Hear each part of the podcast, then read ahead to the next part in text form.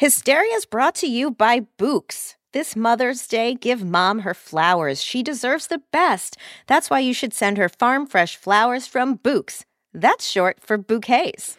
And right now, you can get 25% off your entire Bouqs purchase. Here's why everyone likes the Bouqs company. Bouqs is different. Their flowers are cut fresh and sourced directly from the best flower farms, so they last way longer. They even have flowers grown on the side of a volcano.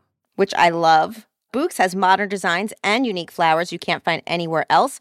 Bouqs is simple. Go online, pick the delivery date, and you are done. Mother's Day is May 12th. Don't miss the chance to thank your mom. Order your Bouqs now. And with 20% off, you can send some to mom, wife, aunt, and even grandma. Erin, I love my Bouqs. I love a flower that lasts forever, and my Bouqs arrangements really do last a full solid week. Mm-hmm. Yeah, I have. Uh, I have some sitting on my kitchen table right now, mm-hmm. and they've been there for several days. And usually, when I buy them at like the grocery store, they're sort of like starting to crap Fade. out pretty quickly. Yep not with Bouqs. They stick around. They look beautiful. I like how they kind of slowly open up and become even more beautiful as they sit on your, you know, wherever Absolutely, because they're that fresh. So go to Bouqs.com and use promo code Hysteria for 25% off. That's B O U Q S.com, promo code Hysteria. Bouqs, promo code Hysteria.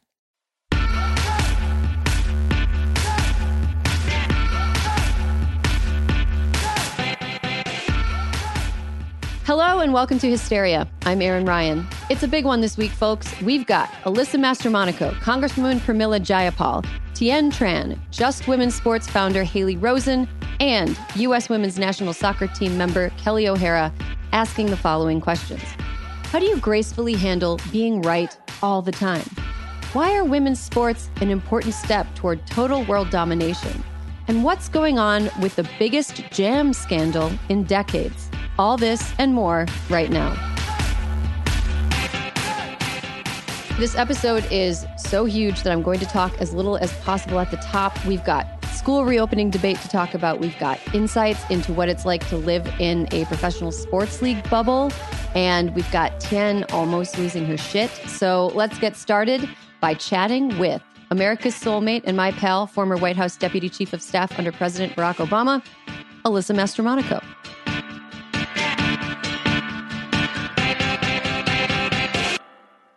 Hi, Alyssa.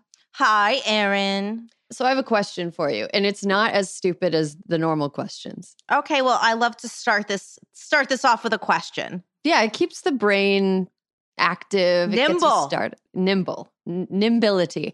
Um, that's not uh, not a word. Um, okay, so the Los Angeles Times ran an article this week about the Star Spangled Banner and how it sucks. And they're not the first yes. people to point out the fact that the Star Spangled Banner sucks. It is an unsingable song about explosions. Kaboom. Um, and so, you know, we're at a time right now where we're kind of re examining a lot of national symbols and the historic weight they carry with them. The Los Angeles Times suggested perhaps changing the Star Spangled Banner. Now, I don't anticipate that happening soon, but let's say that you got put in charge of replacing the Star Spangled Banner. What would you okay. replace it with? Like for real? Like if I was for real in charge? Like for real. Okay. You're the queen of America. I don't get me excited. um, I think that I would do This Land is Your Land. And Oh, that's good. It's good, right? And you want to know why? Because it's very interesting. I feel like I may give you a bit of a history lesson. This Ooh. Land is Your Land was written by Woody Guthrie in the 1940s in response to Irving Berlin's God Bless America because he fucking hated it so much. And every time he listened to Kate Smith sing it, it was like nails on a chalkboard. I'm paraphrasing. and so, anyway, he wrote This Land is Your Land, and it is a wonderful song. And I think that it actually works. Yeah, it is. It is pretty good. I remember when I was like a kid, I, one of my earliest memories is we had this like hippie like children's songwriter come to my uh-huh. preschool and he uh-huh. sang this land is your land and he added a verse to it about like tearing down a no trespassing sign and ripping it up i think he was i think that was my he was first, indoctrinating you yeah, that was like my first experience with like a full on socialist. I was like, wow, this guy doesn't even care. What would you um, pick? Do you have a song? I have a serious one, and the joke, my joke nominee is much stronger than my serious one. My, along the same lines, I think America the Beautiful eliminates a lot of the problems of the Star Spangled Banner. It's easier oh. to sing, it's very pretty. And I think um, we can all agree, despite all of our political differences, that this country is beautiful. There's a lot of natural yes. beauty here. And oh I'm singing it in my head now. I actually do know the words better than I know the Star Spangled Banner. It's yeah, and I like think I can know, sing the whole thing right now. You probably could, and uh, I think you know, Purple Mountain's Majesty. It's a little bit overwritten, but you know, it's a national anthem. It can be a little. That's perfect. I love it. Our two songs together. Uh, speak to the fact that we're maybe a little hippie at heart and it's true it's true non-violent my, exactly my joke my joke nominee just really doubles down on the star spangled banner's flaws and, and? screams them. It is uh, you know the band the misfits? Yeah of course. It's where eagles dare by the misfits. I just think it'd be a hilarious national anthem. That's that's that's good but yeah. they were both equally strong. Both of your choices were equally strong. But like they go in opposite directions. Like where Eagles Dare is our national anthem would be like an ironic T-shirt we got to wear. Like yeah. we're we're assholes. Wait, do you have a do you have a, a, goofy one? Oh, my goofy one. My goofy one. Yeah, I guess it was pretty goofy. Is a "Touch of Grey" by the Grateful Dead. Because if we were going to sing a song about America, ever silver every silver lining having a touch of gray is way more truthful than anything else we talk about. That's true. And it is a fun song to sing in a group. It is a good. It's right, and people would be like, ah. I mean, it's. It could have been "Hell in a Bucket" if I was going to go with the Grateful Dead, but I went with "Touch of Grey. Okay, okay, I respect that. Or we could do um, Bye Bye Miss American Pie by Don McLean, but all the verses. So whenever we won an award at like a gold medal in international competition, everyone would just have to stay on the podium for fucking 10 minutes as we got 25 minutes just bye bye. It's like so good. and it just continues. By the end, you're like, how are there more verses? Aren't baby boomers I- over themselves? Wait, it's like that song. And when my niece was very little, uh, my sister and I were trying to get her to stop crying. And we actually started singing Bye Bye Miss American Pie. And we knew all the words, which blew our brains apart because it's second only to We Didn't Start the Fire in terms of, I think, level of difficulty. oh my God. Yeah, We Didn't Start the Fire would be a tough one, but it would also be effective. Um, Speaking of starting the fire, I want to talk about some of the the ways that America is burning um, right now. Um, there's been a lot of talk in the last couple weeks about reopening schools, mm. and mm. it has, um, like every issue in during the COVID pandemic, the Trump administration has made it so political that now it's an impossible problem to solve, that it is impossible for anybody to come at the problem without it being a political issue, right. even though it shouldn't be a political issue, it's a public health issue. But eh, in watching Donald Trump make it a political issue, there's a few things that stuck out to me. And it, it feels like just kind of a cover song of his, you know, playing the hits. So, mm-hmm. education, eh, education in America is dominated by women. The people who work in education mm-hmm. are something like 80% women. Um, and so, uh, you know, the Trump administration's insistence that schools be open and there's no plan beyond that, just open them. There's no plan to make sure that the women and men who work in schools, but the mostly female workforce, are protected.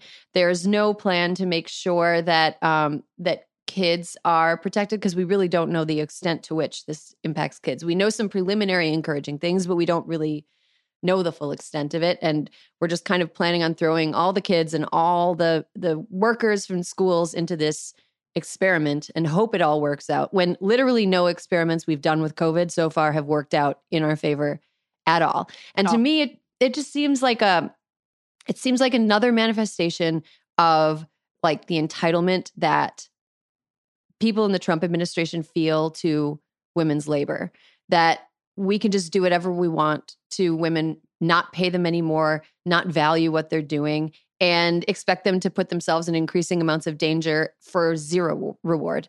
And I find myself getting very angry about it, um, especially because I have a lot of teachers in my family. Mm-hmm. Uh, Alyssa, I wonder what how you feel about this whole thing, or if I'm just sitting here becoming like a stewed tomato on my own.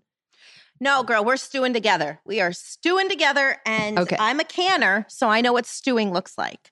Um, that was so bad. Um, no, it's like here's the thing. What we find out, everything about COVID has been one step forward, two steps back for the most part. And we know this. Like this is like pretending this is not true of this disease is absurd and at this point malevolent. And so we have okay, okay, okay, there is, there's going to be a vaccine, going to be a vaccine. Okay, well, not anytime soon, not in enough time for these kids to go to school. They still don't know the dosage. They still don't know when it's going to be available. So we don't know about that. Then, mm-hmm. when you think about all the different things that we have learned about how you can and can't catch COVID, and it, and the thing that we have learned is that in the months that have followed since we first learned of the outbreak, we have learned it's easier to transmit than we thought it was. It is it it it can be uh I mean months ago we were like, "Oh, young people don't get it." Yeah, they fucking do and they're in the hospital. So thank you very much. And so in something in in like like like Maya Angelou says, when someone shows you who they are, believe them. COVID is showing us who it is. And and the governments continue to not believe it. And the thing that's so pathetic and destructive about what this government, our government, is doing, our government that needs a new national anthem, is that we see what's happened in other countries. You know, they saw there is documentation about what happened in Israel when they were, towards the end of May, had 10 cases. They opened up the schools against the guidelines of some of the medical health professionals there and now they're spiking again. They have over, you know, 3,000 cases right now. And so we know that schools contributed to that because 47% of the people who were tested got it from a school. Okay, so we know this is a hotbed of incubation at the schools. So why are we pretending that this is somehow going to be different here? It's like how Florida pretended that their that COVID was going to be different in Florida than it was in New York. Well, guess what, motherfuckers? Your ICUs are full. So I guess I just don't it, it makes me very upset because this is stupidity. It's not mm-hmm. political because there's facts. And I know that Donald Trump is like super scared of all the facts, but the facts are the facts. And so what we're saying is what he is saying, not we. What he is saying is teachers and children, fuck you. Mm-hmm. I mean, it seems like it's a it's a really stupid political play like from the Ivanka and Jared school of political strategizing because I think that you know it would be unfair for us to talk about this and omit the fact that parents have been responsible for ensuring that their kids mm-hmm. engage mm-hmm. with their education plans that the teachers have come up with. And, you know, in a lot of cases, the person that childcare responsibilities fall on is mom. So yep. for working moms, this has been a real fucking nightmare because they're expected to do their jobs remotely. Also, um, make sure their kids are taking in their distance learning and also somehow sleep and take care of themselves. And I feel like the Trump administration thinks the political play here is that parents want their kids to be out of the house so that they can go back to work right. so badly that they don't really care about what happens to people that are working in the schools. Um, right. Which to me seems very bloodless and stupid. I mean, I also think that it's because um, the Trump administration and Republicans want to be able to stop paying out um, mm-hmm. any form of government assistance for people who un- who are unemployed or underemployed right now. So they want to force people to go back to work so that they can start the economy again. It all seems very stupid and short sighted, but I think that this, I feel like it's sort of laid bare some like inequalities in the way that um, households are run it's really mm-hmm. just kind of like put gender disparity and the division of childcare labor like on steroids. And um, to watch a person who has, I don't think Donald Trump has ever changed a diaper in his life. To watch a man who has clearly never changed a diaper try to like navigate the complicated world of like who takes care of kids during a pandemic is I cannot see this right. leading leading anywhere good. Um, but it, it is it has been sort of funny to see him kind of saber rattling that the federal government can take funding away from schools because yeah. they can't do that. No. But there's no reason to trust him or anything that's ever worked before. So like when he threatens it, it is appropriate to be scared and nervous. Yeah. Like what's he going to do? Is right. he going to like send the National Guard to schools? I don't I don't know. Don't give him any ideas. I mean, when you're a hammer, everything looks like a nail, but he's the type of hammer where everything looks like a plate glass window that he gets to shatter. And there's a part of me that thinks that do you think that he like wants people to die? I mean, there's a part of me that's at this point is like what do you think is going to happen? Like people are going to get sick. I've thought about this a lot.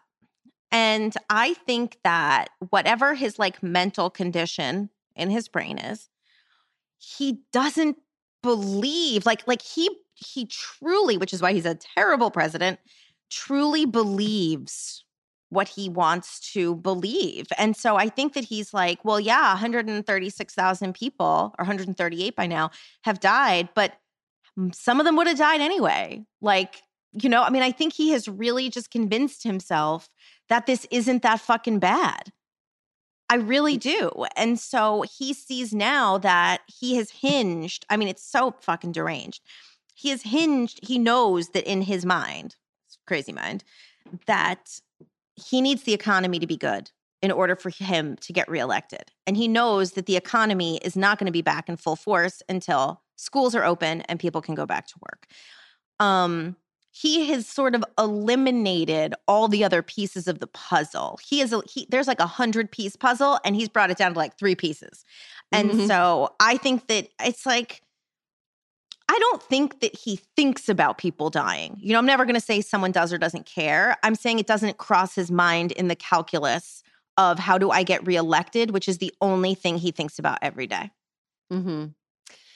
Yeah, it's uh I don't know. It it feels like you're right. I don't think that he's put all the pieces together. And you know, I, I also was thinking about the the school reopening thing, like Los Angeles, San Diego, mm-hmm. Arlington, Virginia, um, New York. A lot of big school districts are experimenting or talking yep. about either going fully virtual or partly virtual.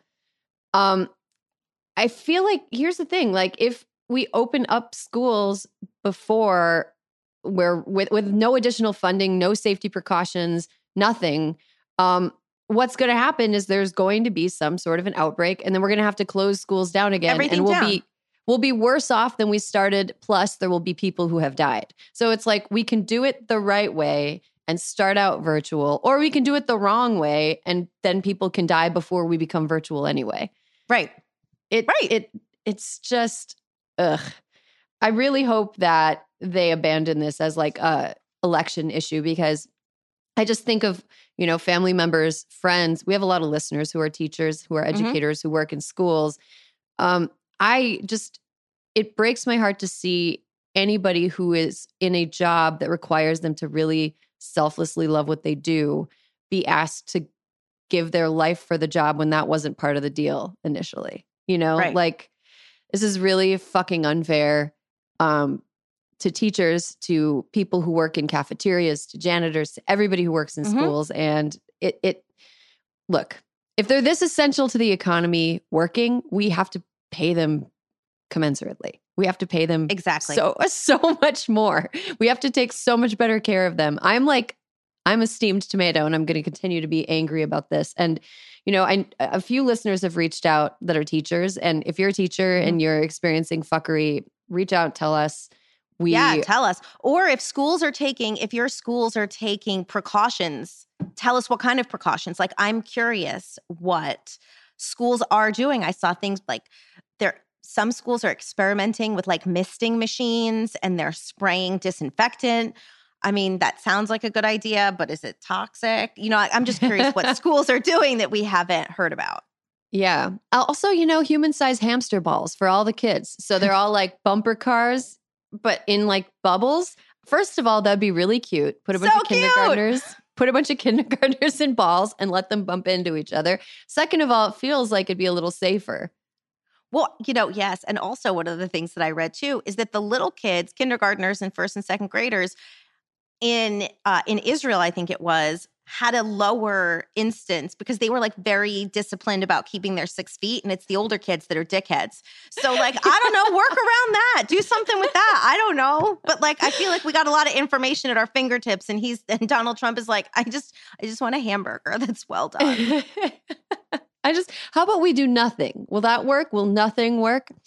Okay. Um, let's transition. I think we have a toast this week, Alyssa. You had a toast nominee. Would love I to hear. sure do. I would like to toast Miss Montana, current Miss Montana 2019, Mo Shea, because the Miss Montana pageant is going forward this year. I believe it is the only pageant in Montana that's going forward.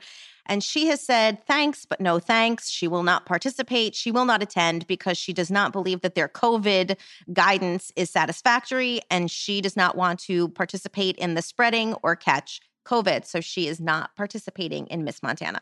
So good for you, Moshe.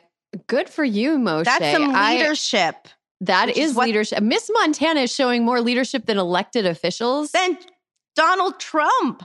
Let's switch them. Let's let Miss Montana work for the CDC. She's actually, I was reading about her. She's actually going to medical school, mm-hmm. and um, so she's like, as a as a future healthcare worker, I can't, I can't like allow this to happen. I can't participate in this. I think that's really cool. Yeah, Moshe. Toast to Miss Go toast girl. to Miss Montana. well, you know what? I am really excited about what we're about to do. We have somebody that we can call up this week who I think you and I are both a big fan of. We're uh, big agreeers with around here. She's the co chair of the Congressional Progressive Caucus, the National Health Policy Chair for Bernie Sanders' presidential campaign, and the U.S. Representative for Washington 7th District. And her new book, Use the Power You Have A Brown Woman's Guide to Politics and Political Change, just came out. It is Representative Pramila Jayapal. I love calling people. Let's call people. Let's call somebody. Okay.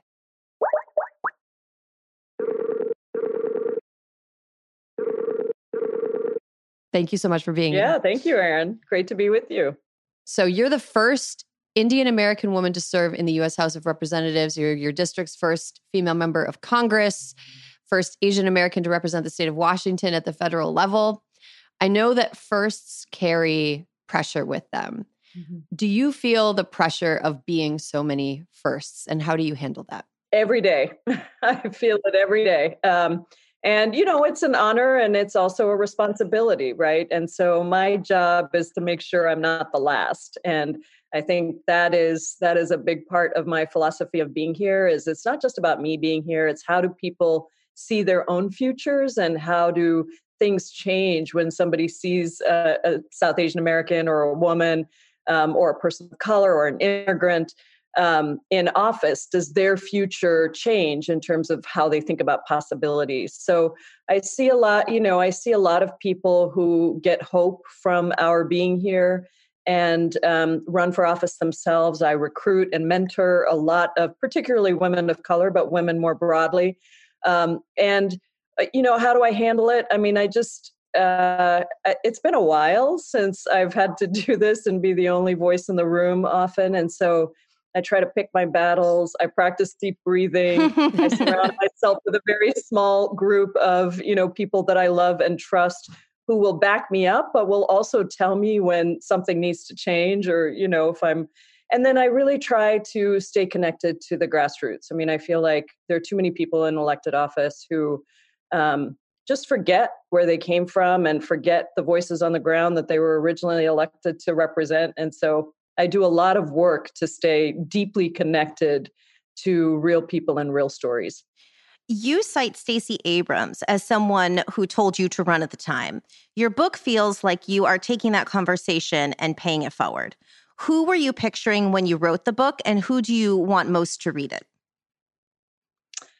Yeah, that's such a good question, Alyssa. And you know, when you've written a book, because you've written a couple now, um, that you sometimes get, you know, panicked like, who is going to read this book? Um, and so I guess what I wanted to do in the book is I wanted to write it for a lot of um, women and particularly folks of color who have asked me the same questions over and over again. How did you do it? How did you deal with this? How did you deal with that? And so I wanted it to be personal enough that people would look at it and I would actually answer a lot of those questions. And at the same time, I also wanted it to be substantive. I wanted it to be a book about real policy choices that are before us as a country and real issues that are before us as a country. And so I tried to do both of those things. I tried to weave those in. And the last three chapters are called Moral Visions, and they're much more policy focused around specific issues. I wish I could have done more of those. I had one all lined up to go on environmental justice, and my publisher was like, representative we need to get the book and so uh, you know, and so i couldn't quite do it but it originally started as a book that was supposed to be all about immigration, actually, when I got the book mm. contract in 2013. And then in 2014, I ran for Congress and I said, Can I get another year to finish this? And then in 20, 2015, I ran for, or 2014, I ran for the state Senate. 2015, I ran for Congress. Um, can I get another year? And finally, uh, and then Donald Trump was elected. And finally, it was like, I need to do this book. And I think I know what I want to write now. So hopefully, there are a lot of people who care about how to move political change, who care about justice. It's unapologetically progressive, so it is a book for progressives um, in that sense. But I actually think perhaps even if you don't share all the same ideologies, it will be helpful. Hmm. Um, so, speaking of progressive policies, you were a champion of Medicare for all before it was cool, um, and and I and I kind of hesitate to to characterize it as cool now. As now, now that we're in the middle of a national health crisis, it feels essential. Um, you're an activist turned politician and you were promoting a lot of progressive issues before they were cool. So, how do you deal with having people call you a chicken little and knowing that you will be proven right by history and seeing history unfold and prove you right? Yeah, I talk about this in the book and say that I think the definition of a progressive is just being first to the uh, best and most just idea um, and I do think that that's true. And you have to be willing to put up with people who tell you over and over again that you're, you know, naive or that you're wrong or that you're too ambitious, um, you know, that you need to be pragmatic. Um, but we've never gotten big things done in this country or in this world by thinking small. Never. There have always been people who are pushing the boundaries of what is seen as possible. And I think that you have to be willing to you know develop somewhat of a, a, a thick skin um, and then you know when you're right uh, I got to admit, it's hard to not say, I told you so, I told you so. But, um, you know, maybe you can do a little bit of that, but you also then have to use that to try to call people in and say, okay, you know, nobody today is talking about the incredible choice that employer sponsored healthcare provides. Nobody. Six months ago, that wasn't true. And even Democrats, as you know, in our own party, um, were saying, oh, we got to preserve this. Well, no, we see exactly what happens when you lose your job, you lose your health care. And that's why 27 million people in the last four months have lost health care. So, um, yeah, it's not great sometimes to be called chicken little, but it is good to be right. Um, and, and, I also think that um, you know it's it is part of the process of politics and i talk about that if if politics is the art of the possible then it's our job as organizers and activists to move the boundaries of what is seen as possible because possible mm-hmm. is not static um, mm-hmm. if you look at how far the country has come on the movement for black lives just in a couple of months you see that possible is completely defined as as how people want to define it and so um, I think that's what we just have to hold on to. And I'm, I, you know, I, I guess I, I take pleasure in being able to um, think analytically about how we get things done and how we tell stories and how we organize to do that. Mm-hmm. You know, on this show, we've joked around about Susan Collins having a frowning chamber that whenever she's disappointed, she goes there and she frowns really hard. Maybe you could consider having like a gloating closet where like it. you're right and you're like, it. I was right. And you go in and you just feel how right you were yes. and without Can I just come on your like, show every week maybe and do a little gloating about all the things we were right about? and now for the gloat corner. that may have to be a new segment. I like the gloat corner. I like Honestly, come back anytime. Speaking of the possible, uh, a joint effort by Joe Biden and Senator Sanders to unify Democrats around Biden's candidacy produced a 110 page policy wish list released last week. You were tapped to shape the recommendations for healthcare. How do you reconcile your support for Medicare for all with Biden's uh, healthcare agenda? Does the unity among Democrats on these issues give you hope for the general election? Yeah. So, you know, what I've said to people over and over again um, is that no progress, not on healthcare, not on immigration, not on jobs, not on climate, no progress is possible with Donald Trump in the White House, period. And, um, and so uh, Joe Biden is the candidate we have. He's obviously not the candidate I was supporting originally. I was a big Bernie Sanders person. Um, but when Senator Sanders asked me to co chair the healthcare task force with Vivek Murthy um, for the Biden side, I absolutely felt it was important to do because Joe Biden is um, a president that we can push. We have seen already how far he's moved. He moved on uh, police reform. He's moved on healthcare, uh, and I can talk more about our recommendations there. He's moved on climate. And so this is the work we have to do. We have to get him elected because we have to get the worst, most xenophobic, most racist, most constitutionally destroying president out of the White House. And then um, we also have to continue to push Joe Biden to, to be the candidate that the country urgently needs. And that is not a cautious candidate. Uh, by the time Joe Biden takes office, we may have over 200, 250,000 deaths in America just due to COVID.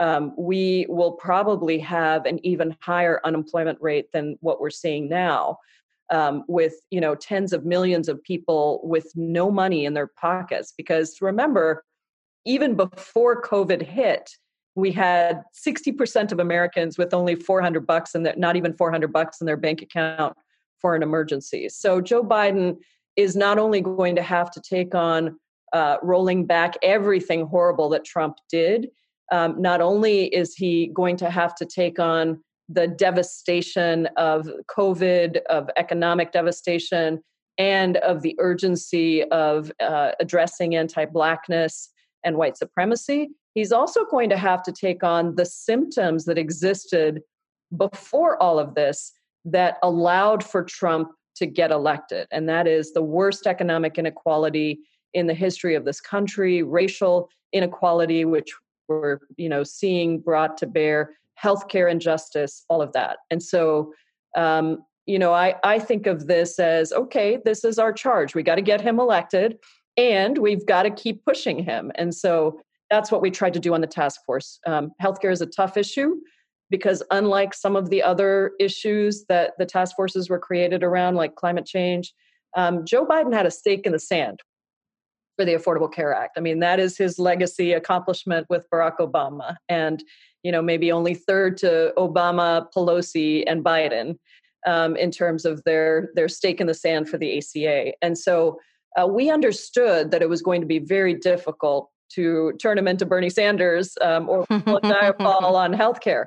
But we were able to get substantial movement. And I hope that people read those recommendations to really understand, you know, aggressive action on prescription drug pricing, better than what we did in Congress on HR 3, um, so that we can truly say that no American will pay more for their prescription drugs than anyone in any other country. You know, dramatic expansion of the public option, not our first choice as a method, but still getting more people onto government funded, assured, comprehensive healthcare, a platinum level plan, automatic enrollment, untethering of employment from healthcare, massive um, movements, including the creation of 600,000 new home care jobs at $15 an hour with benefits and elimination of the 800,000 people that are on waiting lists for long-term supports and services. So, you know, substantial movement and I think that's what we have to do. We got to get them elected and then we got to keep so on that note, and and this is a question about your both your activism and your time in Congress. So you're a progressive, so you're pushing things forward like we discussed.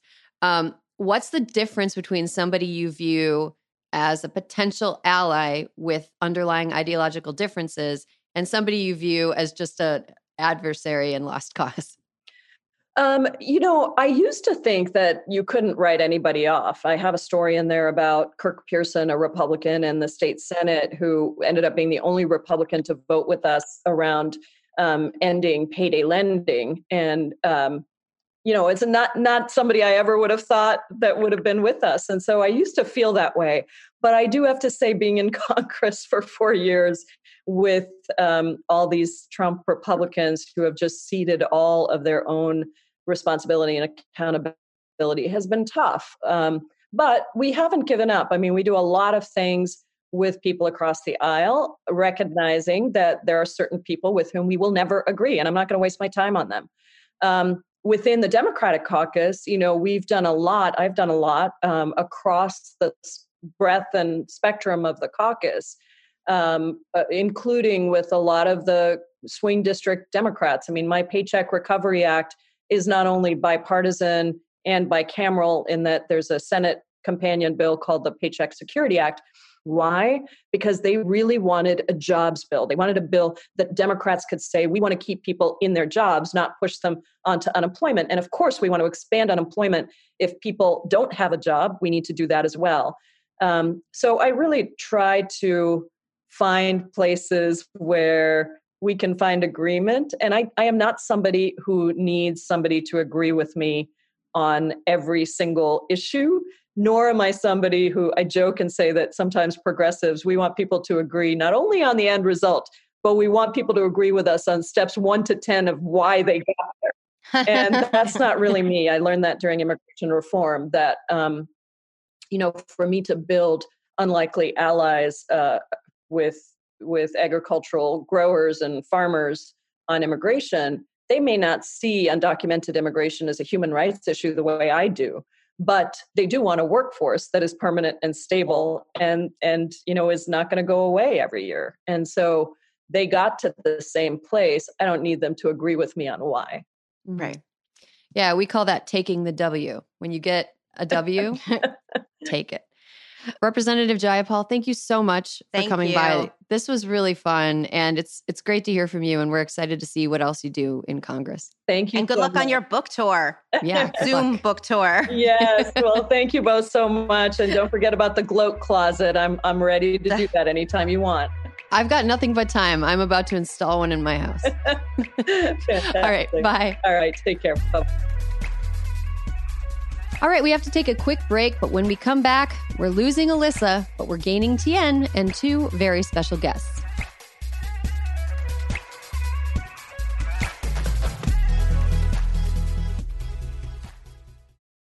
This episode is brought to you by IQ Bar. Power up your life with superior brain and body nutrition products from IQ Bar. Their plant protein bars are the perfect low carb breakfast. Their IQ Mix zero sugar hydration drinks replenish electrolytes, and their IQ Joe mushroom coffees will keep you focused all day long. Start each day right with IQ Bar's brain and body boosting bars, hydration mixes, and mushroom coffees. Their ultimate sampler pack includes all three. IQ Bar empowers doers with superior brain and body nutrition. All their products are entirely free from gluten, dairy, soy, GMOs, and artificial sweeteners. And today, Hysteria listeners get an exclusive offer of 20% off plus free shipping. Just text Hysteria to 64000. One thing I love about IQ Bar is, first of all, right now it's really dry where I am. Oh, okay. It is hard for me to stay hydrated. I, just like, I, I'll just be going through my day and I'll be like, why am I so like, Parched. I'm parched. I'm in a bad mood. I feel like I'm going to pass out. And it's, ah, you got to drink some water. You got to stay hydrated. I really like their IQ Mix Zero Sugar Hydration drinks because it allows me to rehydrate myself at a time Yeah. when I feel like the atmosphere is trying to take all my moisture away. Well, and sometimes you need more than just water. Sometimes you need more more than just water. I also love IQ bars because I love a portable breakfast. I love a grab and go breakfast, no dishes. Love something I can walk around holding and eating. I like something I can eat in my car without endangering the lives of me and every other motorist on the road.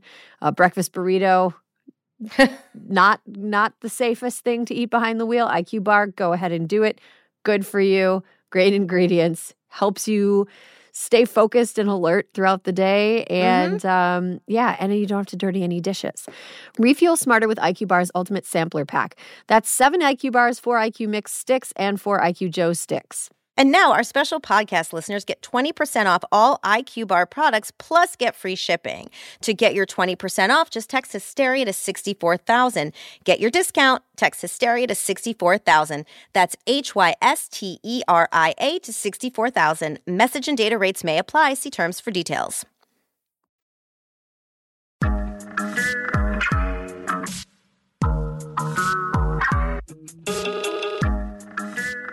Okay. And we are back from that break. We've lost Alyssa. She has to run and run into Erin, and we've gained Tien Tran. Hello, I'm here. It's so good to see you. You have an enormous smile on your face. I'm freaking out right now. I'm very so, excited. Uh, I am super excited too. So I just wanted to regale our audience with a with an anecdote. About a little over a year ago, Mm-hmm. Um, maybe a year and a month ago, the um, Women's World Cup was going on. What a beautiful, innocent What a beautiful time. time. yes. and um, Tien was the, I would say, the ringleader of all the hysteria crew. I mean, I don't want to brag, but yeah, I kind of was. She was extremely the ringleader about like getting people excited about women's soccer for months in advance of the Women's World Cup. And I remember um, you and I, you invited me to come with some of your friends to a bar, and we watched the US play one of their games, and it was so fun and it, it was, was, so, so exciting. Fun. And ever since then, we've been sweating getting a member of the US women's national team on the show. Oh, yeah. I think I even like might have texted you after they had won to be like, hey, so like, when is someone going to come hang out with us? um, and obviously, a lot of the athletes are busy, and a lot of them have become like bona fide household names, big time stars. And it's so we've finally figured out a time that works for us and for one of the members of the US women's national team. And she's here joined by a partner in a really cool new venture about women's sports, which Tien, you're like the perfect person to talk to about this. I mean, I'm just very excited. I didn't want to, I have my jersey next to me because I didn't want to put it on. I didn't want to be a total nerd. but it's right here. you have it next.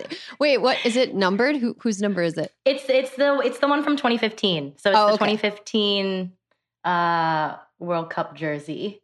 But I was like, I'm not gonna put it on. I'm not gonna be like that of a nerd. but I like I guess I'll just put it next to me. um, and you know what? One thing that's really exciting about, um, well, both of the guests are very exciting. One of the guests would probably be better known to our listeners um, because she's played on three women's World Cup. I think so. Teams. Yeah.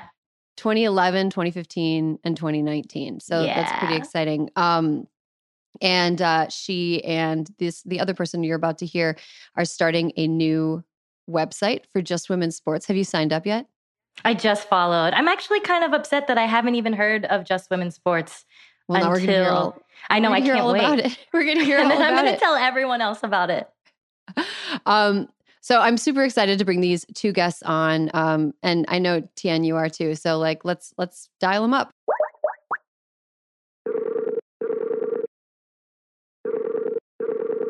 Hi, guys. Hey. Hi. Hi. How are you guys? Ah, great. Good. How are you? Good. Thank you for having us. Oh, we're so excited, guys. We're so excited. I'm super excited to introduce our two guests today. They are both involved in Just Women's Sports, which is a website that is about women's sports, right? Just okay, the name is pretty self explanatory. Um, first up, she was a member of the U.S. women's national team and she plays for the Utah, Utah Royals FC. Um, she's been a member of the U.S. women's national team three times 2011, 2015, and 2019. And she played undergrad at Stanford University. It is Kelley O'Hara. Welcome to Hysteria. Thanks for having me. What's up, guys? So happy to have you. Um, and next, she is the founder of Just Women's Sports. She is uh, also a former Stanford University soccer player. It's Haley Rosen. Hey guys, thanks for having me. Thank you guys both for being here. This is I like know, thank you so much. in like the era of Zoom, seeing an unfamiliar face in a Zoom call almost feels like hugging somebody because I'm, we're all so like starved for being around new people. So let's get started with just women's sports. Um, Haley, uh, this is your baby, your brainchild. Yes. And you work in collaboration with Kelley and a few other female athletes, including Hilary Knight and Kerri Walsh Jennings. And can you tell us a little about the mission and how this idea came about? Yeah. So it's actually pretty simple. Uh, 4% of sports coverage is dedicated to women's sports. And our whole goal is to change that. Um, you know, a little background on me and kind of my journey into just women's sports. I played soccer at Stanford and then played professionally for a little bit. Nothing like Kelley, um, but was in the NWSL and played abroad. And there was just so much positive momentum in the space. You know, we were selling out stadiums, viewership was up, attendance was up. There's just so much positivity. Um, ended up getting hurt, having to retire sooner than I would have liked, which I think is the case for a lot of athletes. Um, went back to the Bay Area and you know was working, and that was the first time I really felt that four percent number. There was just absolutely no way to follow the world, follow my friends, follow the teams I had bet on. So we launched Just Women's Sports, and our whole goal is to change that because there's just you know people love sports, and almost 50% of athletes are women and women's sports. So why not have more sports? um, so Kelley, you two knew each other from when you played together at Stanford, correct? So we actually we didn't play together. I'm Kelley's a bit old. I'm a bit older, um, but we obviously have the Stanford connection. Um, so one of my teammates from Utah put me in touch with Haley, um, and the original conversation was just talk to her. She might want to bring you on as as an advisor um, for this new platform and it took us a while to get connected. It was last fall, and I I'm terrible at emails sometimes. Um, she big time me. no, no, no, no. but basically, we got in touch, had a long conversation, um, and during that conversation is kind of when I was picking her brain, trying to just understand the vision and what she wanted Just Women Sports to be. And um, the podcast came up, and I love podcasts. Um, so I I just mentioned I was like, oh, I, I've always thought about like how cool it would be to to host a podcast. She was like, really? And I was like, yeah. Um, and she was like, well, why don't you host ours? and so I was like, wait, wait, wait, back up, pump the brakes. Um, but so that was kind of how it came to be. And then a couple months um, of back and forth, figuring it out, planning, and um, we're going to launch very soon. So it's been a long time in the making, but um, I'm really excited, and I'm glad that we she could she convinced me to do it. Mhm. Well, let me just tell you, as a podcast host, my life is extremely glamorous. Um, I'm wearing flip flops that are two different flip flops right now. Um, because And I'm because you drinking- because you can't find the right flip flops, or just because just because you're like, no, this is what I want to do. it's not a fashion statement. I just couldn't Okay. find the other one, and I just wanted to put something on my feet. And this coffee is from yesterday, so get ready for some glamour. Lovely. Yeah, Um, as a as a podcast as a podcast co-host, I'm also wearing flip flops and not pants. I'm not wearing pants. I am wearing long- pants. I am wearing pants, just like not You're, in, you're wearing in the outside world pants. pants. oh, not you're you're wearing you're wearing underpants or like no, just no, no. I'm wearing pants? just like biker shorts. Oh, okay. Ins- mm. inside Oh. pants. Don't you Inside guys have pants. inside But see, your inside pants are actually my outside world pants. Typically, is how it works. Um, okay, so let's talk a little bit about let's let's get bigger picture here and talk a little bit about in general the importance of women's sports and all of our individual relationships to it because you know we have Kelly who's played at the very top level and then you have somebody like me who like got benched my senior year of high school basketball because I kept sassing the coach. You Um, kept what? The co? You kept what? Sassing. I ah. was just like unco I didn't think he was smart enough to be my coach and I was rude to It's him. probably true. anyway, Wow. Tien, why don't you walk us through the importance of women's sports to you and how your journey in women's sports connects with like visible women's sports like the US women's national team and the WNBA? I mean, I started playing soccer when I was like 4 years old and played up and through to high school. Um, wasn't good enough to play college.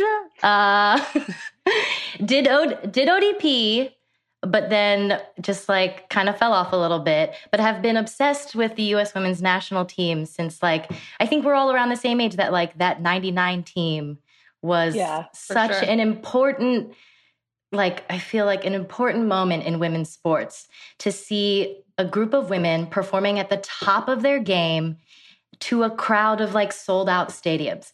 To me, I was just so excited to see that. And I think it just allows young girls and women to see the potential and the, you know, the, the, progress that can be made when you just can see yourself or see women that are like you playing these sports um, which is why i like was obsessed with the, your team this year. I'm trying not to be a huge nerd right now.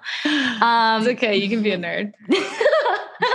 I was well. I was telling Erin earlier. I was like, I'm not going to put my jersey on because that would be like too much. You should have. Come on. But it's right here. Oh, um, I'll put it on for the picture. But just to be able to see, you know, I, I think the patriarchy has taught us to kind of pit ourselves against pit women against each other.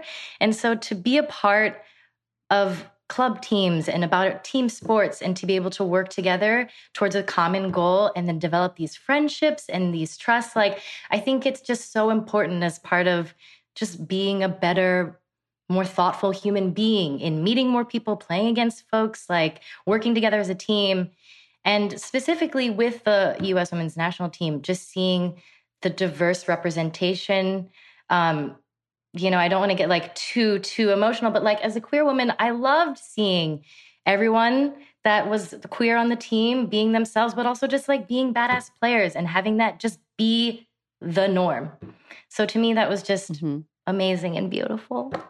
Oh mm-hmm. that's awesome. Well thank you for sharing that. Yeah. Um i think we all had a moment of watching women's sports when we were young that that really made us feel like excited even if we had already started playing haley what was your moment of connecting with women's sports in a way that made you feel like fuck yeah, yeah. i mean maybe frick yeah if you were little because i hope you weren't saying fuck when you were like eight but no um i think i'm similar like the 99ers had a huge influence in my life but i think like a moment that really stands out to me was when the LA Sol was playing at what was the Home Depot Center in Southern California.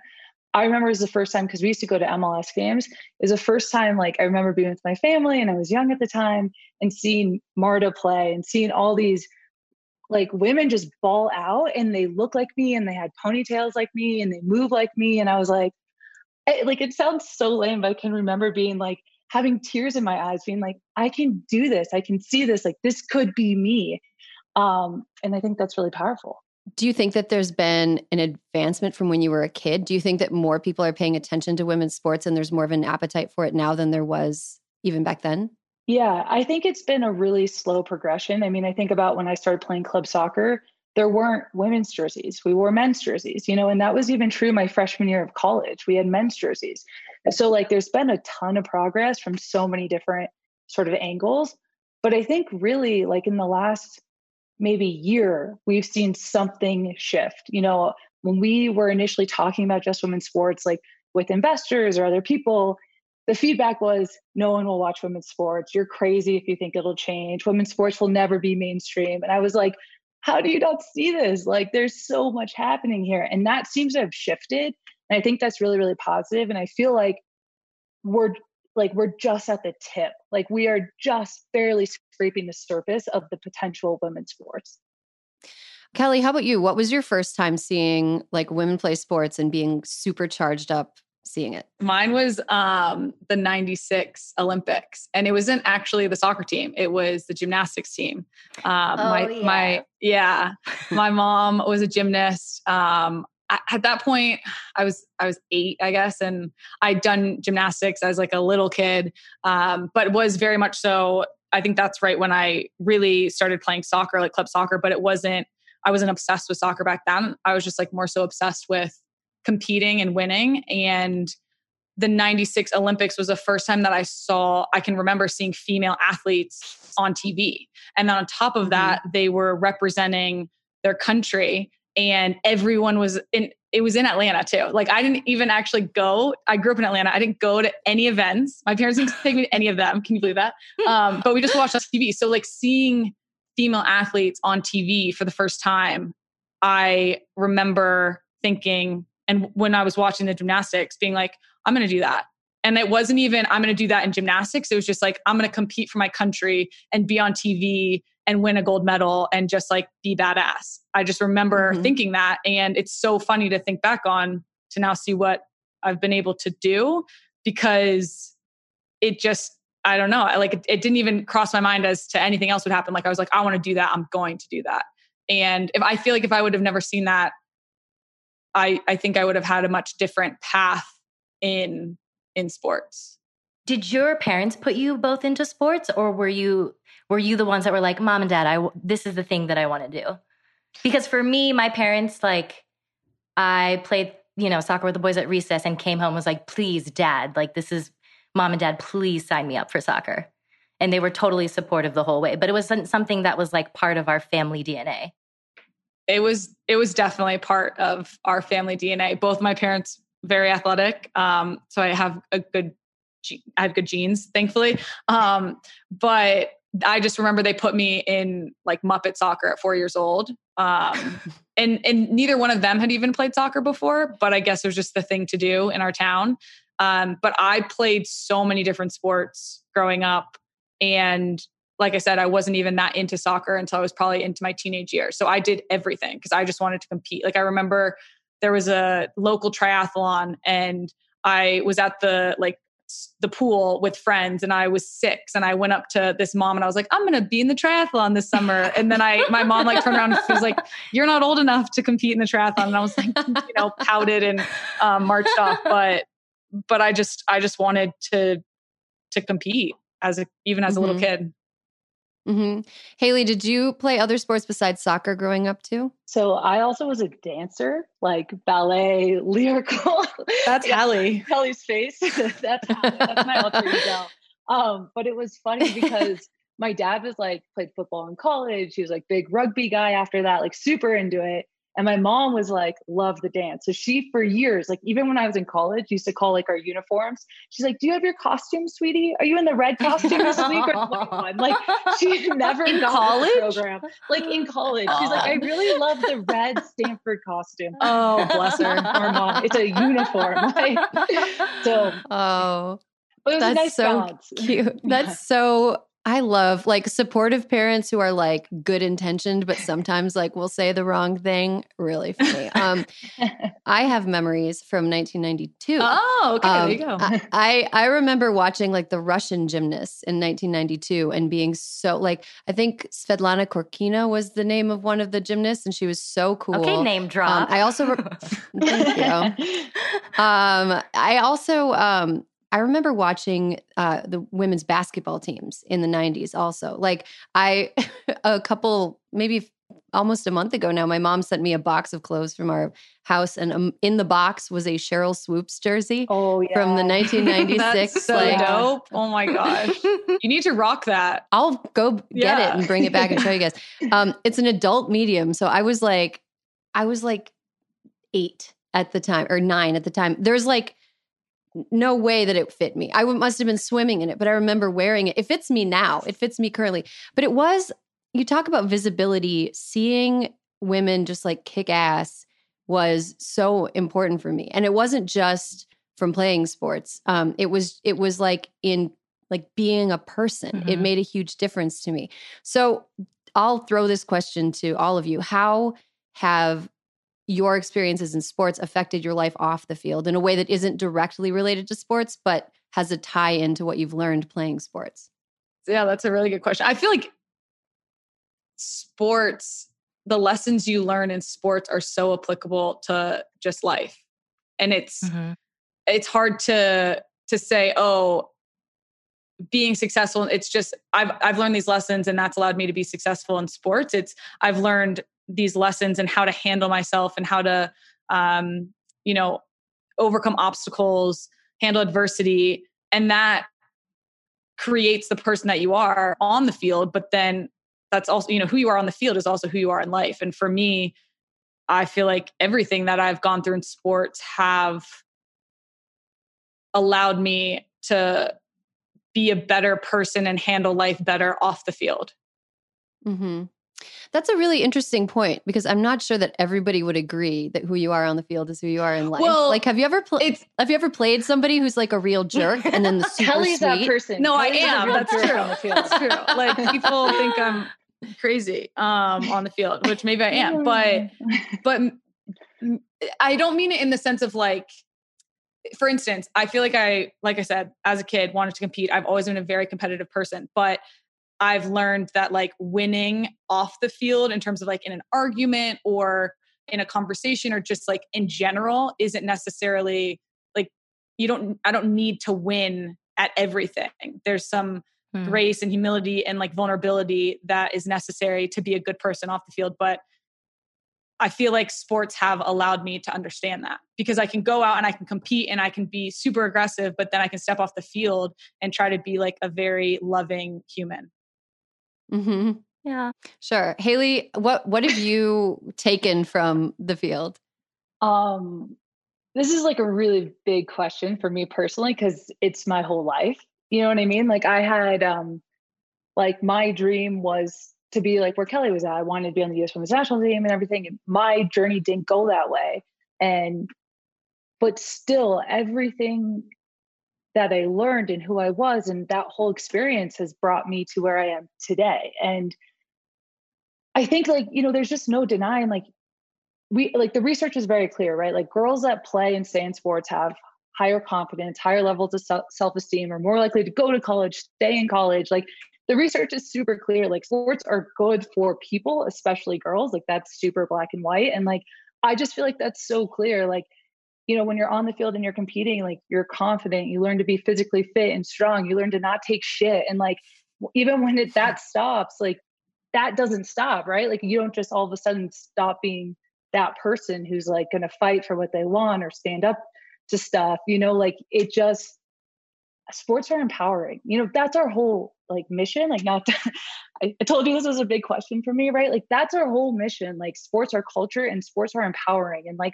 we want more for women, right? Like we want gender equity. We want more women in the C-suite. We want more women engineers, more women running for president. Like we want more for women. And like for me, like my personal belief is I think if we can do that in sports, like we can do that for women more broadly. And like that's like really our big, big mission with Just Women's Sports. And I think we do mm-hmm. that by just treating sports like sports and covering these badass female athletes for they are and just making space for them. But really, that is the bigger mission for us. Yeah, that's that's awesome. And I think what you say about like seeing women being badass and we're all talking about like Olympic athletes that we saw when we were kids, probably playing sports that weren't normally televised or normally covered in places. And I think it's super cool that you guys are elevating women's sports that maybe people would only see during the Olympics. So it's like available all the time. Like yeah. I can't imagine what it would be. I mean, I guess maybe as I got older, there was more like gymnastics and ice skating and stuff on TV. And not to put those sports down at all, but it would have been cool if there would have been more, you know, besides those two. Tien, I'm curious what you've taken from sports especially now that you you work in an industry that isn't sports at all like you're comedy writer how does having played soccer influence that? I mean i think it's it's so similar right? The things that we're asking for cut across all industries that we just want more women in positions of power and more equity. And i think it goes the same for comedy. It's like women are constantly asked questions that are similar to sports of like you know is women's sport like is women's is women's comedy that funny? Like think questions like that. And um how do you respond to that? Like what do you do when someone asks you that? You know i uh, i i've kind of just i always ask like do you ask men that question? Like that's like do you ask men that question? You wouldn't ask any any man who is a comedian that type of question. Um uh my favorite side note Um, someone sent me a DM recently, tell, oh, no. a, a dude telling telling me a better punchline for one of my jokes, and I was just like, the audacity of this fucking guy. Sounds about right. Um, but but was it a good punchline? No, it wasn't. I had already crafted the perfect punchline.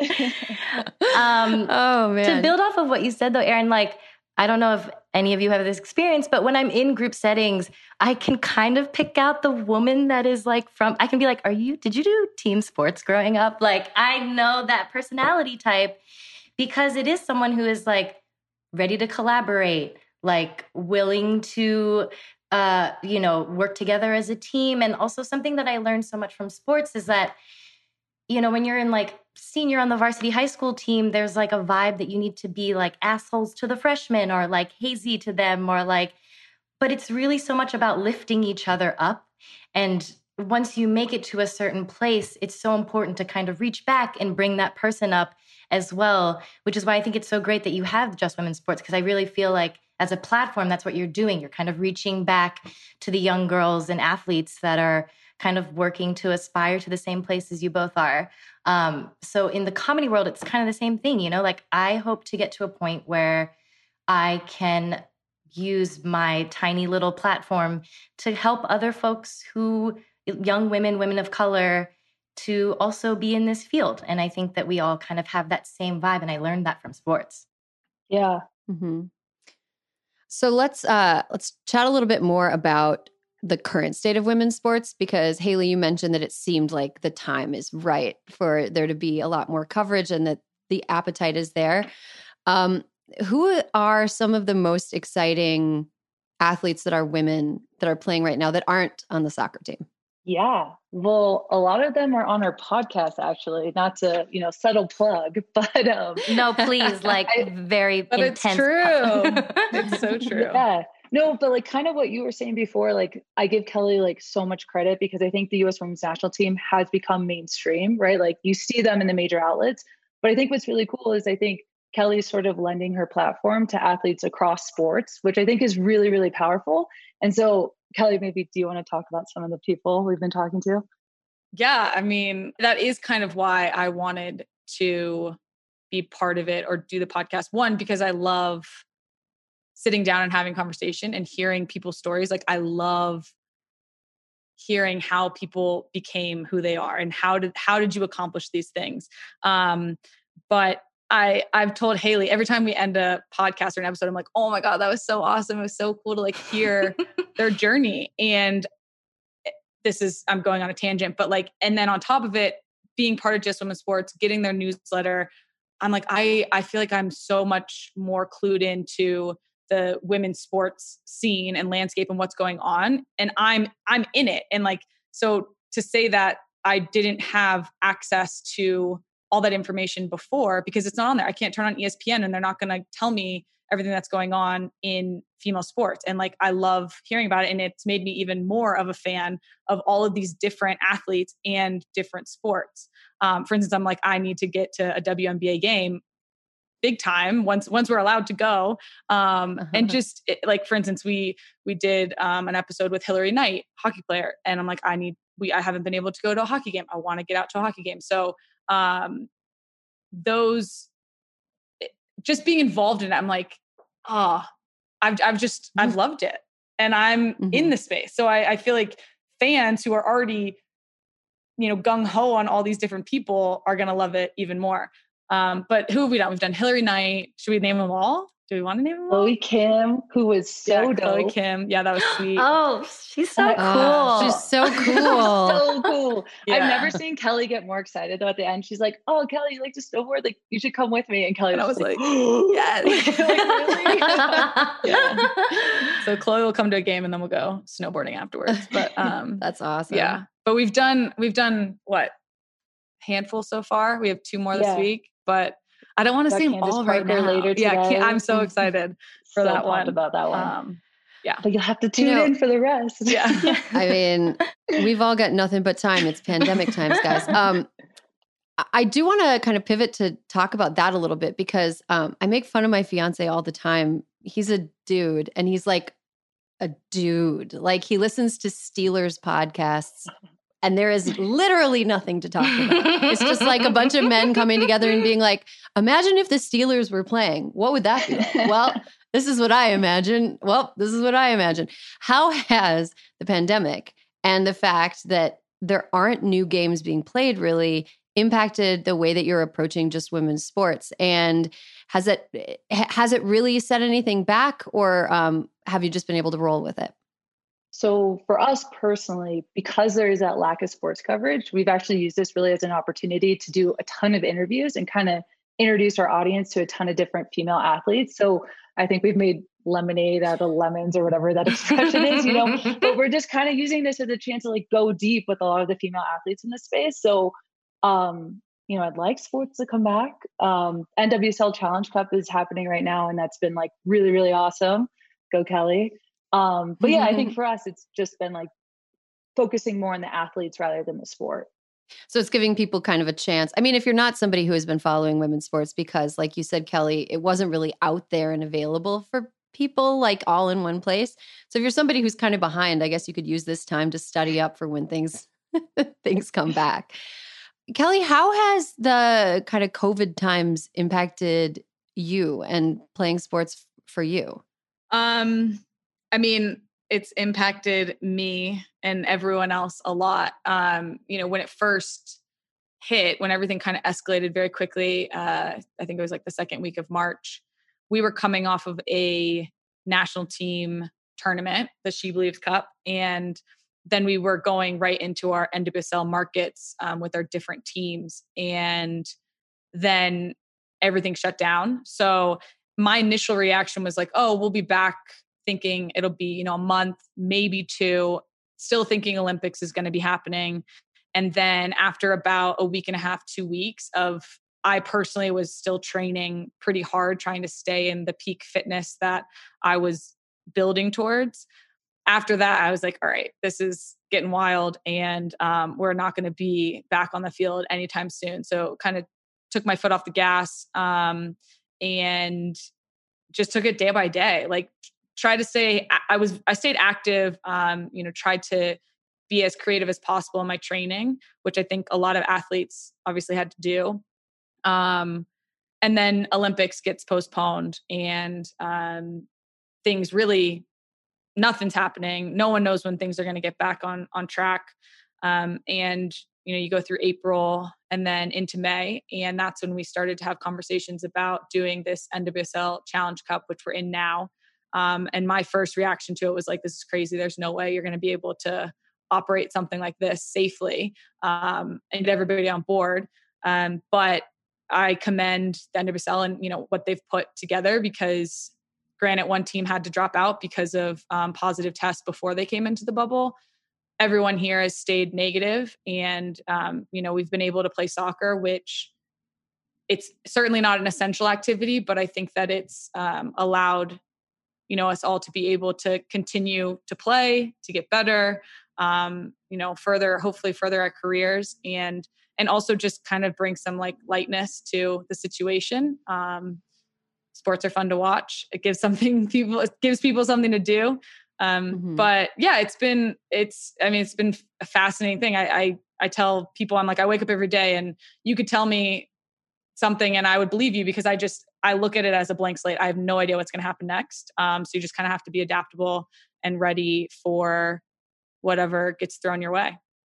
Mm-hmm. In much the same way that every single game is its own organism, and you really can't control what's going to happen before it there happens. You go. Every See? day is its own sports lesson, its own thing. sports lesson. Hashtag sports lesson. Hashtag sports and life. Wait, so you're living, you're in the bubble right now? Yeah, you're in the bubble. I am. I am in the bubble, ladies. Reporting. I'm live. so curious. I'm so curious. Ask away. So what is what is it like? Um, it's not that different than if I wasn't. If it wasn't a global pandemic happening um, outside. So I play for the team in Utah. Every all the teams mm-hmm. came to Utah so that we're all local. Um, no traveling for the games. We're hosting them all here. So everybody has to. No one's allowed outside of the bubble. So you're either at the facility or you're in your place of residence. Which for some teams it's hotels. For us, thankfully we get to stay in our apartments. Um, so yeah, I'm just at my apartment or at the stadium training, treatment, recovery, that sort of thing.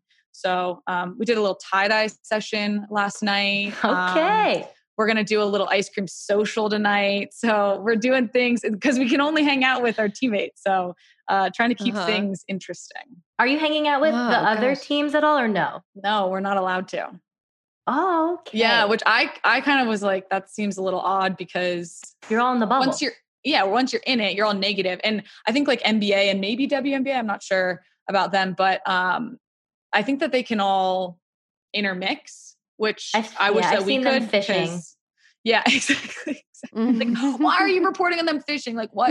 Um, but another example of just like yes. whatever. Um, but I, it would be nice to hang out with other teams. We see each other in passing when we're all at the facility that we're playing at. Um, so it's you know you wave, you try not to give hugs, that sort of thing. But um, lots of mask wearing, um, lots of nose swabs. That's about the excitement here. Oh man! wow. Well, that's that sounds really dystopian. I know, even really like compared does. to a year no, ago. No, I say, I say, like it's another day in paradise. That's what it is. You gotta look at it that way.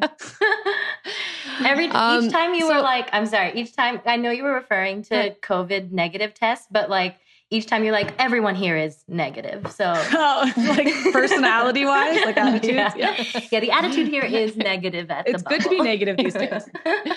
We're big time shitheads. Um, no, it's uh, sometimes having low expectations mean you never means you never get let down. It's true. But sometimes it just means you're a Debbie Downer. So, got to find the happy place between wet blanket and and pragmatism. Um, Haley, I want to talk to you a little bit about male athletes and like have there been any men who have reached out and been super supportive of just women's sports and who are they so that we can throw some shine on them um actually one of our advisors is ronnie lott if you guys know that name he's a big time football player he's now an investor and does media stuff um, he's awesome he's been like our biggest supporter we haven't had other male athletes beyond that. We have male athletes that engage with our pages and follow our newsletter.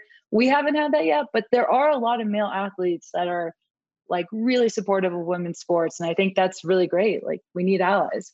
Have you ever had a experience where um, maybe an investor doubts the uh fandom of women's sports or have you had people because i mean like I, i'm sure we've all heard the lame shit that people say about women's sports as like reasons people wouldn't watch them, which we know are demonstrably untrue. But do you get men who should know better repeating some of that garbage? Yeah. Um, Haley, talk some shit.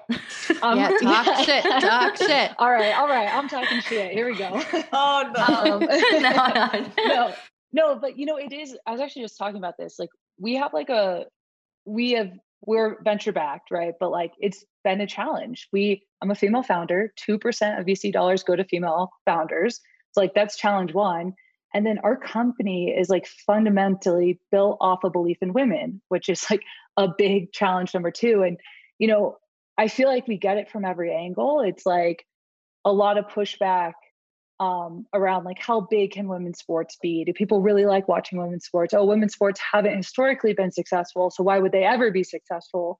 Um, you know, we we get it from every angle, and you know, um, yeah, you get a lot of bullshit too. You know, I've had VCs where like I feel like I'm in a groove, and I'm like, oh, I'm feeling good in my pitch, and then the feedback is, you know, if I was younger, like I might try and date you, and I'm like, no, what? no, no, no, no, no, no, no. So it's like, it, like, and look, I, I mean, you're you are cute, so you should. I mean, yes, we're not saying we're not shocked because of we're yeah. You, you get no, no, no. Thanks for clarifying. to be clear, we are grossed out by him. Yes, yes, yes, yes. no, and um, but no, like now I'm just talking shit. But I think the bigger thing is like, you know, we got to get people to believe in women. Like that's what this company is. And that has proved challenging. And I don't think it's like such a big challenge that we're not going to overcome it. Like we've found our allies, we found our supporters, we found people that get it and believe and want to be a part of this journey. But it, it is interesting, like when push comes to shove, like, you know, who who's actually like for real. It's so wild too that people forget that like these professional, like these men's professional leagues didn't just pop out out of nowhere. It like they absolutely took investment and like money and marketing. And they lose and, money for and they lose yes. And people yeah. do not realize that like these Preach. leagues weren't yeah, I was preach. Seriously, I was going to say that. I'm like, if you're if you're a smart investor, this is what this is what you're going yeah. for because this is the future. This is the next frontier. Like, yes, like look at history. Don't mm-hmm. be an mm-hmm. idiot. You're you're yeah. you're missing. This is when you when you invest. Yes. And, and, and it's not like we've talked a lot about like the good of women's sports and like look, I, I've said this that, that is absolutely our mission, but like just to like strip it down, like you watch Kelley, U.S. Women's National Team win a World Cup, like that is dope. Like that is good sports. That is good content. That is a good product. So like this is good shit. You know mm-hmm. what I mm-hmm. mean? Like it doesn't have to just be like for a do-gooder mission. Like sports are sports. I love sports. Like let's get more sports. Like that's the part. Like I'm like that's what I'm totally with you, Kelley. It's like the next frontier of sports. Like let's go. Let's go get it. Let's make it bigger. Yeah, I mean, I also feel like as a fan of sports since I was a kid, every every men's sports league, every major men's sports league has had so much history full of fucked up shit that it's sort of like new like women's leagues that are just getting more investment and more attention now they haven't had as much time to fuck up. Yeah. and they're also like starting from a position of of of being part of a moment where people are a little bit more socially conscious i think. Yeah like people forget like the mls people didn't think that the mls would do well and like that America wouldn't enjoy soccer. But it's and taken so long for the taken MLS. So like long. they've been yeah. around for 20 plus years now. Mm-hmm. So it's like you expect you're like, oh, you know, NWSL, we don't get you don't get as many fans as MLS. Well, no kidding. Like, you, are you? Do you not understand how operations and fandom and like attendance works? Like, yeah. I just it's it's shocking well, to me actually though your opening game for this challenge cup on cbs like yeah. had more people watch than it was like the chelsea man united game mm-hmm. so like that is quickly changing so like at this point like i think some of that thinking is just wrong mm-hmm. no i agree mm-hmm. but then you have to then mm-hmm. have the people like you said the vcs that put the dollars behind it because in in nwsl it's like well you have to have the owners who are willing to lose a little bit of money in the beginning to put in an mm-hmm. investment so that they see an ROI. You can't just like put in pennies and then expect to get millions of dollars. It just doesn't that's that no no operation has ever been successful that way. And you see it with MLS 3.0. It's like these these teams now these owners come in buy in for like an absurd amount of money and they throw so many dollars behind it but then they get the return in terms of the attendance and over time that's going to you're going to get a return on your investment. Mm-hmm. Yeah, that makes perfect sense. And and also, um, you know, I was just thinking about like women working as a team and thinking about the larger political question here. Like, if you take a look at the, you know, Congress, a lot of shit gets done because women are way better at working across the aisle than men. And if you take a look at Congress, we're finally getting to a time when women who were beneficiaries of of uh, of uh, equity in college sports are now becoming like members of Congress. Cheri Bustos, who is an Illinois Congressperson, um, she played uh, I think basketball in college. So like you're seeing people who played like at like sports at a super high level starting to be in government at a super high level and doing an actual good job at it because of stuff they've learned. And I think what you guys are doing is so admirable. It's so cool. Like I really wish that something like this would have been around when I was like just a, a tiny thing. Thanks, Erin. Do you guys have any final thoughts? I think my one thing that I've learned through my career, and, and it's one of the reasons why I decided to sign on with Just Women Sports and host the podcast, is because I've learned that when I first got into pro- professional sports, I kind of like was young, looked around, and if something I wanted something to be different, I would look to somebody else or like, why isn't it this way? And I just accepted things as they were. Um, and through my time, I've come to realize that if you want to see change, you have to be the person to go out and change it.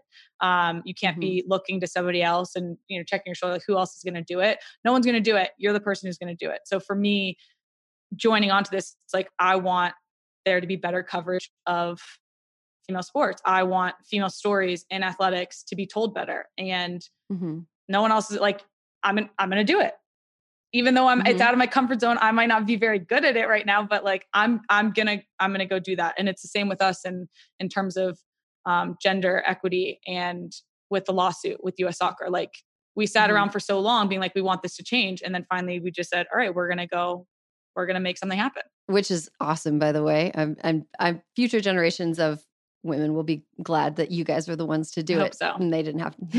yeah. Haley, how do people listening right now um, engage with just women's sports? How, how do they sign up for emails? How do they listen?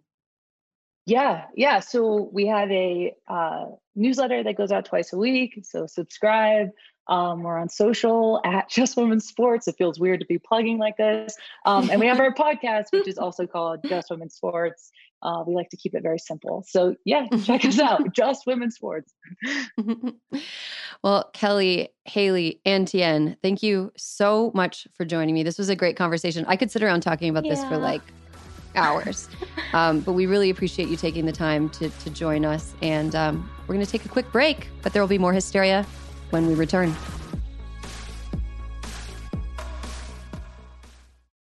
This is BVK for Ocean City Tourism, OCMD Streaming Audio. On March 11th, 2024, the title of the spot is STSA Leisure Summer. This is a 30 second composite stereo streaming audio mix. Get away with friends to the laid back Maryland coast, where you can catch up while casting off and hang 10 while hanging out. Where a day on board is never boring, and full throttle is half the fun. Where you can sink a putt, raise a glass, and there's always room for one more round. Ocean City, Maryland, somewhere to smile about. Book your trip at OCOcean.com.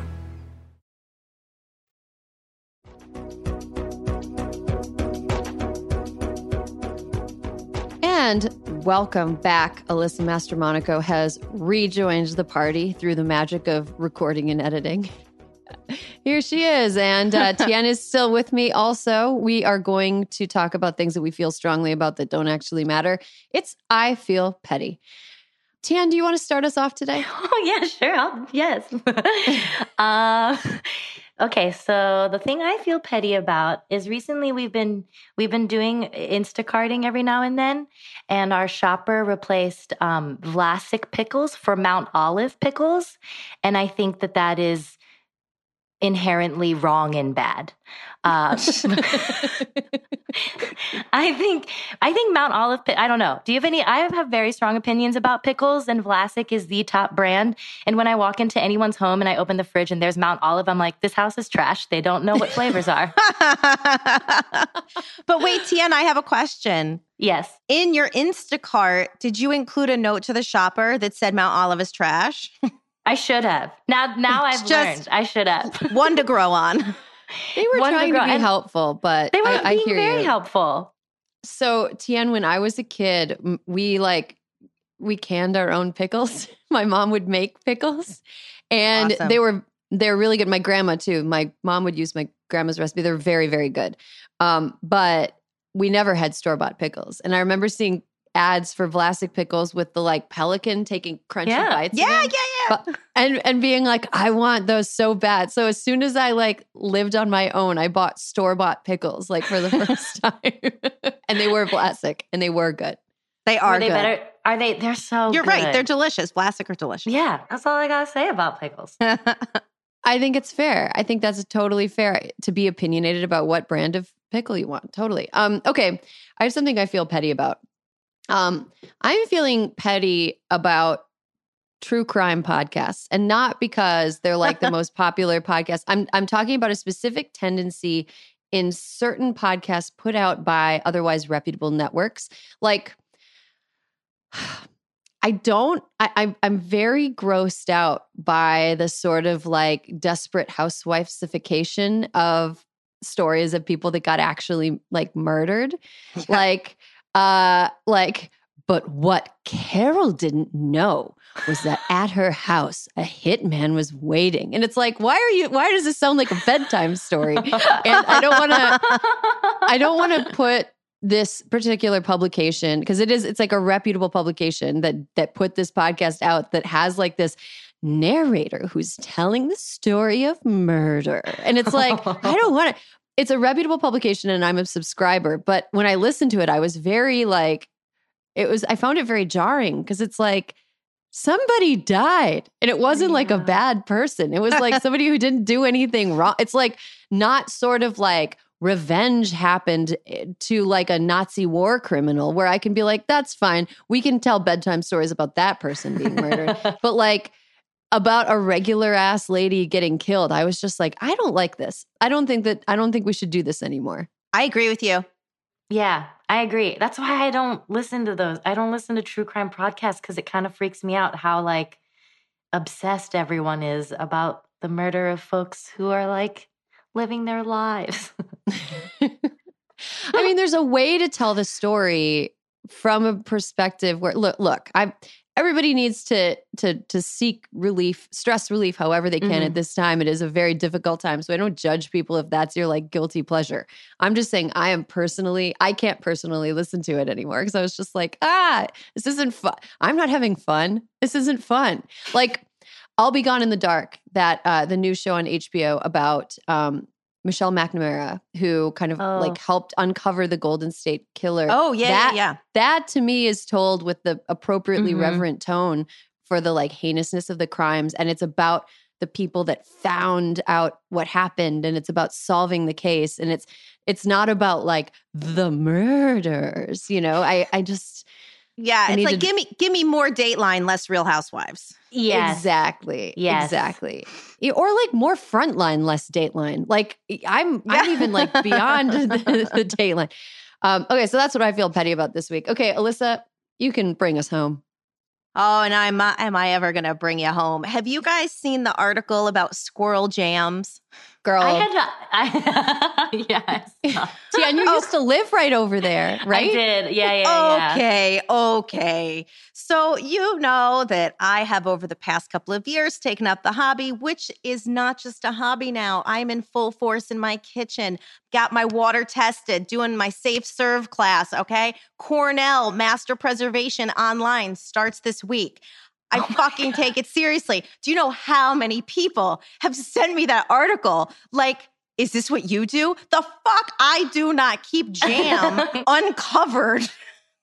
Low sugar jam. But the best is like, like the whole thing was just so upsetting because one, it's like now like jam like we got so many problems with things on this planet and they had to fucking just go and like ruin jam also the kind of jams they make are weird i'm sorry the kind of jams they make are the kind that you like put up on your shelf and you're like do you remember the time we went to california we bought that jam that we're never going to eat so i just need everybody to know that i fucking I hot bottle. I I make sure it's all safe and there's no mold on my jars Ooh. or anything like that. And uh, I just was really troubled and upset by that story. And I was like, please do not ruin what is my new endeavor, assholes. uh, Tiana, I bet you have opinions on Sqirl, just like because in the Los Angeles like community, it has like a a rep. What's and, the rep? Yeah. Um, it's you can you can go Tien. I mean, it's like I feel like it has such a rep of like being the place to go get brunch, and lines are like around the corner if you don't show up at the right time. It is, and you know what? I do like mm. some of their things. I here's here's what I will say. I lived a block away from there, and on a sad rainy day, I had it delivered to my apartment. So that is like truly a block. I had to walk down the street to get it, and I just chose to get it delivered to me. So that are, that's my feelings on Sqirl. that's good. Well, of all it's, the um, scandals, um, all the scandals, I didn't need a jam scandal this week. Okay, stone fruits are coming into season, and I don't need this on my mind right now. yeah, I grilled some peaches yesterday, and stone fruits are indeed coming into season. I will add that part of the reason that the Sqirl thing blew up so much is because there was a lot of backlog of of ba- like yeah bad will like oh really because she, mm-hmm. yeah she was like uh it the it came out that a lot of employees felt mistreated um and that like things were unsafe and that people and weren't that paid she, or given credit and, yeah and that yeah. they like she's coming out with a cookbook and people felt that she took their recipes that they created and put them in the cookbook without giving them like credit. Oh. And her oh. response was, I shout them out on social media. And I was like, oh, girl, backpedal that all the way home. Like, was, that, was that all on Twitter? No, it was in the Washington Post article. Oh my I God, I did not. Yeah, okay, did really, not know it, about that. It it made its way from like Insta stories to like Washington Post in record oh, time. Oof. Like if somebody is who's listening is a media professor, that's like a real masterclass in the yeah. way that like media happens now. It's like it starts on like somebody's Instagram story and then it, somebody tells a reporter, the reporter follows uh. up, it becomes a giant thing. Yeah. And then it makes I feel petty on hysteria. full circle. That's the uh, circle of life. Okay. I did not know about those stories. I'll mm-hmm. never mm. order from them again. glad to glad to bring you the news. Yeah, oh, real news. it was sort of like the Alison Roman of Los Angeles restaurants. Oh, in a God. in a way, like a kind of colonizing force. But hopefully, lessons will be learned, and people will come out on the other side of this better and making good jam. Also, you know, there's a opening in the jam market, Alyssa. I think that you can yeah. look at it positively. Also, now I'm just going to send you every jam article that I see. Please do. Google alert for jam. okay, that is all the time we have for the show today. Thank you to Alyssa and Tien for stopping by. Thank you to Haley Rosen, Kelley O'Hara, and Representative Pramila Jayapal. And thanks to you, the listeners. There will be more hysteria next week. Hysteria is a production of Crooked Media. Caroline Reston is our producer. Our editor is Sarah Barrett, and Kyle Seglin is our sound engineer. Thank you to Brian Semmel and Juliet Beckstrand for production support every week.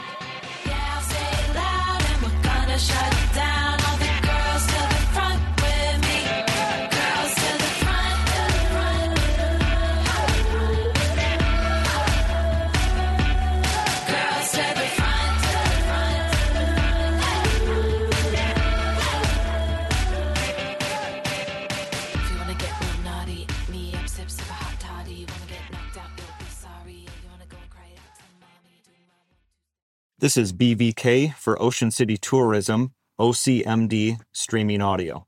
On March 11th, 2024, the title of the spot is STSA Leisure Summer. This is a 30 second composite stereo streaming audio mix. Get away with friends to the laid back Maryland coast, where you can catch up while casting off and hang 10 while hanging out, where a day on board is never boring Full Throttle is half the fun.